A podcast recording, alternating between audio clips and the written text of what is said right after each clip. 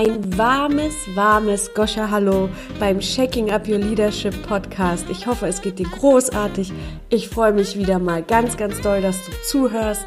Und heute gibt es den Teil 2 zum Thema Ego, nämlich ein paar Tipps auf die Ohren, wie du dein Ego wahrnehmen kannst und vor allem, wie du es oder in welchen Situationen du es ein bisschen wegtrainieren kannst. Ein kurzer Reminder, ich will dein Feedback, das wirst du in den nächsten Folgen öfters hören.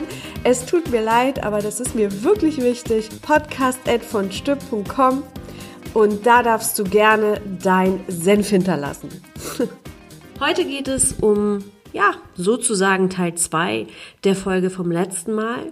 Letztes Mal haben wir das Ego so ein bisschen mehr beleuchtet, in welchen Situationen es sich so sichtbar macht. Und heute geht es um den ein oder anderen Tipp für dich, wie du dein Ego für dich selber versuchen kannst sichtbar zu machen und wie du es für dich shiften kannst. Und dazu würde ich gerne mit einer Geschichte aus einem Buch anfangen, was ich dir jetzt vorlesen werde, von Doris Eding mit dem Titel Alles ist Yoga. Die Überschrift dieser kurzen Geschichte ist Geschichten über das falsche Verständnis der eigenen Person. Los geht's. Wir werden in eine Kultur, eine Gesellschaft, eine soziale Schicht und eine Familie hineingeboren und identifizieren uns möglicherweise unser ganzes Leben lang mit dem Geschlecht, der Rolle, dem Ich, welches wir in dieser Kultur, Gesellschaft bzw. Familie einnehmen.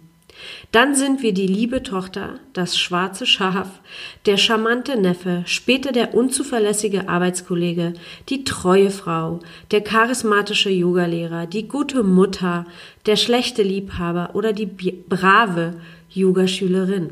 Manchmal halten wir sogar Zeit unseres Lebens an ein und derselben Rolle fest, suchen im Äußeren immer wieder nach Bestätigung dafür und tun alles, um diese Rolle möglichst gut auszufüllen. Vielleicht ohne sie ein einziges Mal in unserem Leben bewusst zu hinterfragen. Aufgrund dieser Identifikation mit unserer Rolle bemerken wir nicht einmal, dass wir zwar Gefühle haben, aber diese Gefühle nicht sind. Dass wir Gedanken haben, aber diese Gedanken nicht sind. Und dass wir einen Körper haben, aber dieser Körper nicht sind. Unsere Tendenz dazu, uns vollständig mit den jeweils vorherrschenden Gefühlen, Gedanken, Fähigkeiten und Eigenschaften zu identifizieren, führt zu einer Selbstbezogenheit, die sich entweder in Egoismus und Selbstüberschätzung oder aber auch in Minderwertigkeitsgefühlen ausdrückt.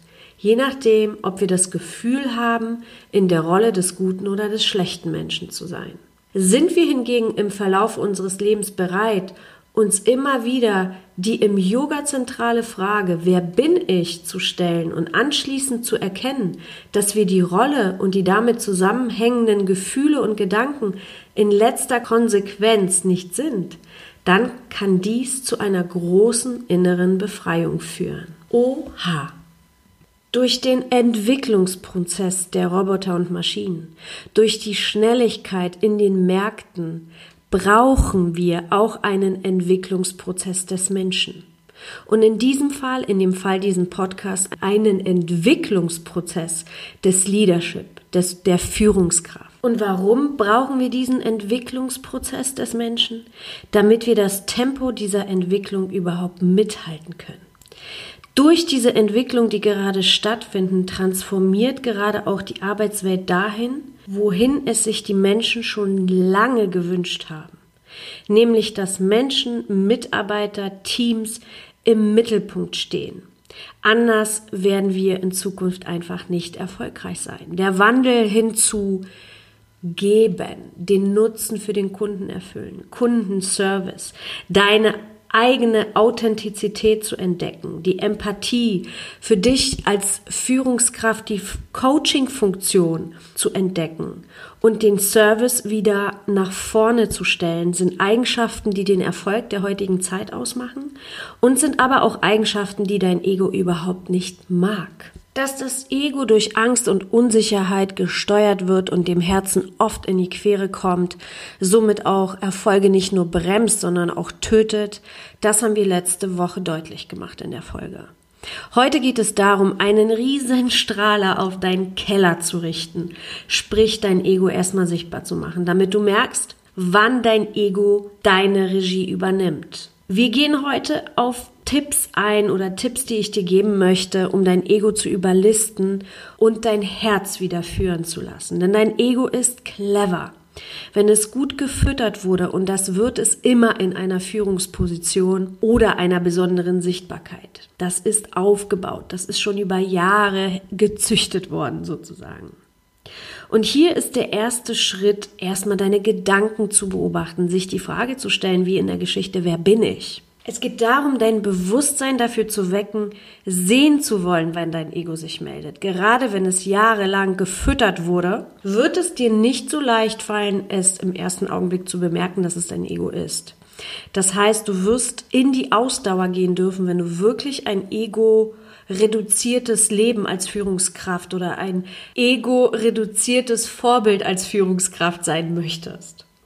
Und wenn wir so an die Alltagssituation denken, was uns so ziemlich alle irgendwie triggert, wenn wir Auto fahren. Jemand fährt zu langsam oder du bist auf der Autobahn und hinter dir kommt jemand angerast, Lichthupe, setzt ganz nah auf und du bekommst entweder Angst und regst dich auf oder du regst dich einfach nur auf und gehst nicht zur Seite. Wie oft erleben wir das selber auf der, auf der Autobahn? Und wie wäre das oder die Situation ändert sich, wenn hinter dir zum Beispiel ein Krankenwagen steht oder in meinem Falle, wenn äh, der Wagen vorbeirauscht und du hinten auf dem äh, Auto siehst Hebamme. Automatisch ändert sich unser Blickfeld die Situation zu betrachten und wir gehen raus aus dem Ego, sich darüber zu ändern, denn in diesem Augenblick lässt du ja zu, dass du dich darüber ärgerst, anstatt ganz entspannt zur Seite zu fahren. Und vielleicht aber erstmal auch abzuwarten, warum diese Person denn so rast. Deshalb ist der erste Tipp, den ich dir geben kann, um in ein ego-reduziertes Führungsleben zu gehen, dir mal bewusst zu machen, wann du kontrollierst oder wann du kontrollieren willst.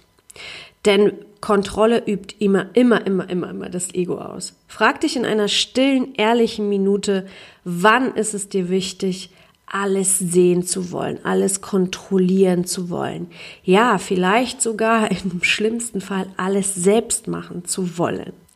Kennst du den Spruch vieler Führungskräfte, oh Mann, alles muss man hier selbst machen? Dieser Spruch ist ausschließlich Ego. Und wenn du ganz ehrlich zu dir bist, dann kannst du dir ziemlich sicher sein, dass dein Ego diese Situation erschaffen hat. Warum? Weil du dein Team, deine Mitarbeiter nicht stark genug gecoacht hast, es richtig zu machen und ja, eine Art Selbstprophezeiung, damit dein Ego sich bestätigen kann. Ach, ich bin doch eben halt der Beste, ich kann es am besten machen. Mache dir also bewusst, in welchen Situationen du die Kontrolle haben willst und gehe ganz bewusst aus dieser Kontrollsituation raus und gebe Vertrauen.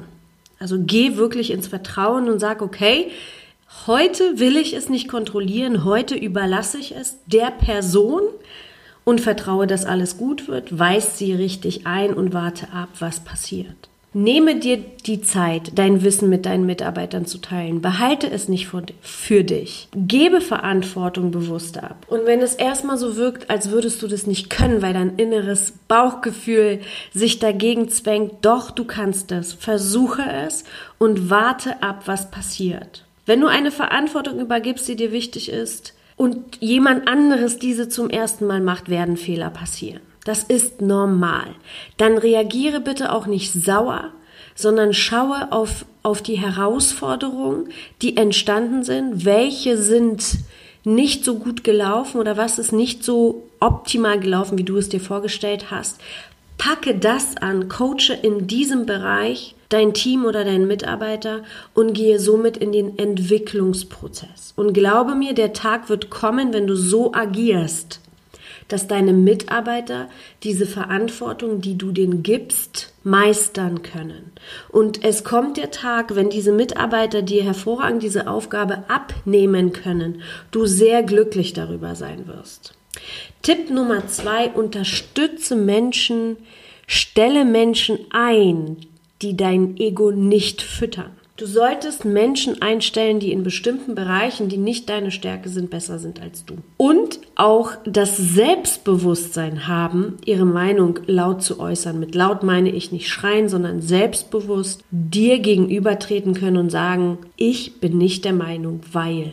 Hole dir Feedback regelmäßig ein und schaue, womit du dich wohlfühlst und womit du dich nicht so wohlfühlst. Und wenn der Punkt kommt, der wird kommen bei Kritik oder bei konstruktiver Kritik, egal welche Art von, von äh, Meinungsunterschieden, lässt uns nicht gut fühlen. Und in dem Augenblick ist auch das Ego aktiv. Und schaue ganz genau dahin, was ist das Gefühl, was dich gerade nicht gut fühlen lässt? Ist es tatsächlich nur das, dass es nicht deine Meinung bestätigt?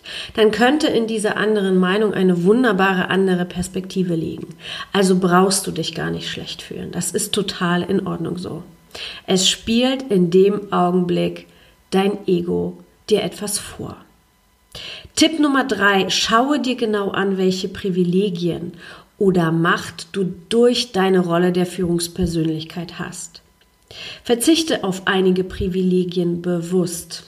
Geh ein bisschen in die Verletzlichkeit und aus deinem schönen Büro heraus und setz dich zu deinen Mitarbeitern und mach ein Pläuschchen. Mache mal deiner Sekretärin mal einen Kaffee, ja? Und verbringe bewusst Zeit mit deinem Team. Das wird nicht so einfach sein und wenn es sich nicht so gut anfühlt, jemanden für jemanden etwas zu tun, weil es zu deiner Position nicht dazu gehört, dann ist auch das dein Ego. Und egal wie sehr dir dein Ego erzählt, dass du busy bist und dein, dein Plan so vollgepackt ist, es wird sich immer lohnen, Zeit für Menschen zu investieren, für dein Team vor allem. Punkt Nummer vier, halte dich an Termine und Versprechung. Wenn ich diesen Punkt hier so anspreche, dann tut es mir selber schon ein bisschen weh, denn wie oft habe ich Calls verschoben? Wie oft habe ich nicht angerufen, obwohl ich anrufen wollte? Wie oft habe ich meine Mitarbeiter vorbereitet, auf mich warten lassen, nur weil mein Ego sagt, sagte, äh, du, du darfst das, äh, du bist der Chef. Mach das nicht. Halte dich an deine Termine und dein Versprechen. Das ist mega wichtig, auch für deine Authentizität, für deine Wertstellung in deinem Team. Denn wenn deine Termine mal verschoben werden, obwohl du dich vielleicht tagelang vorbereitet hast, wirst du spüren, dass es kein schönes Gefühl ist. Das ist eine Wertschätzung deinem Team gegenüber. Wenn du einem Kunden, einem Partner, deinem Team sagst, dass du Zeit hast, dann habe Zeit. Das wird sich langfristig immer in deinen Resultaten und in deiner Teamstärke widerspiegeln, wenn du da das Ego mal sein lässt. Alles, was du versprochen hast, halte dich daran oder kommuniziere transparent, wenn es wirklich mal nicht geht. Ich kann heute nicht pünktlich anrufen, weil der Termin länger ging. Es tut mir leid, ich melde mich 30 Minuten später. Ich habe verschlafen, was auch immer, sei immer ehrlich und transparent. Verschiebst du deine Termine mehr als einmal und kommunizierst es nicht in der richtigen, ehrlichen, transparenten Art und Weise, weiß die Person gegenüber in deinem Team, dass sie keine Priorität für dich hat. Das ist ganz einfach. Ego ist immer bequem. Herz ist bei der Anerkennung und bei der Wertschätzung. Tipp Nummer 5, um dein Ego so richtig schön durchzuwaschen, ist die Dankbarkeit. Praktiziere Dankbarkeit. Gehe jeden Abend oder morgen durch, welche Menschen dich supporten und sei dankbar für diese Menschen, dass sie dich unterstützen. Sage dein Team Danke. Sage deiner Putzfrau Danke. Das ist ganz wichtig.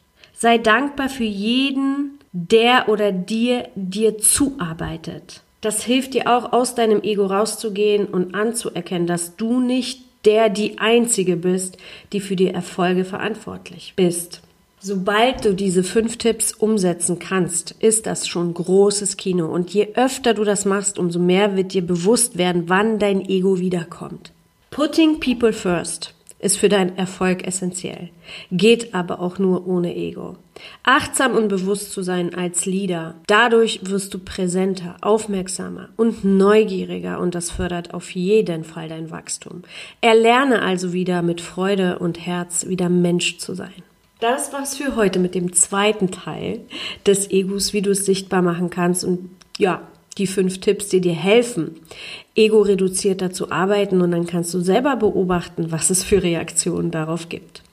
In der nächsten Folge spreche ich über Ausdauer, wie du ins Tun kommst, aber auch vor allem, und das ist das, das Allerwichtigste, die Dinge, die du dir vornimmst, auch wirklich durchzuhalten, durchzuziehen und warum Ausdauer so essentiell und so wichtig ist für deinen Erfolg.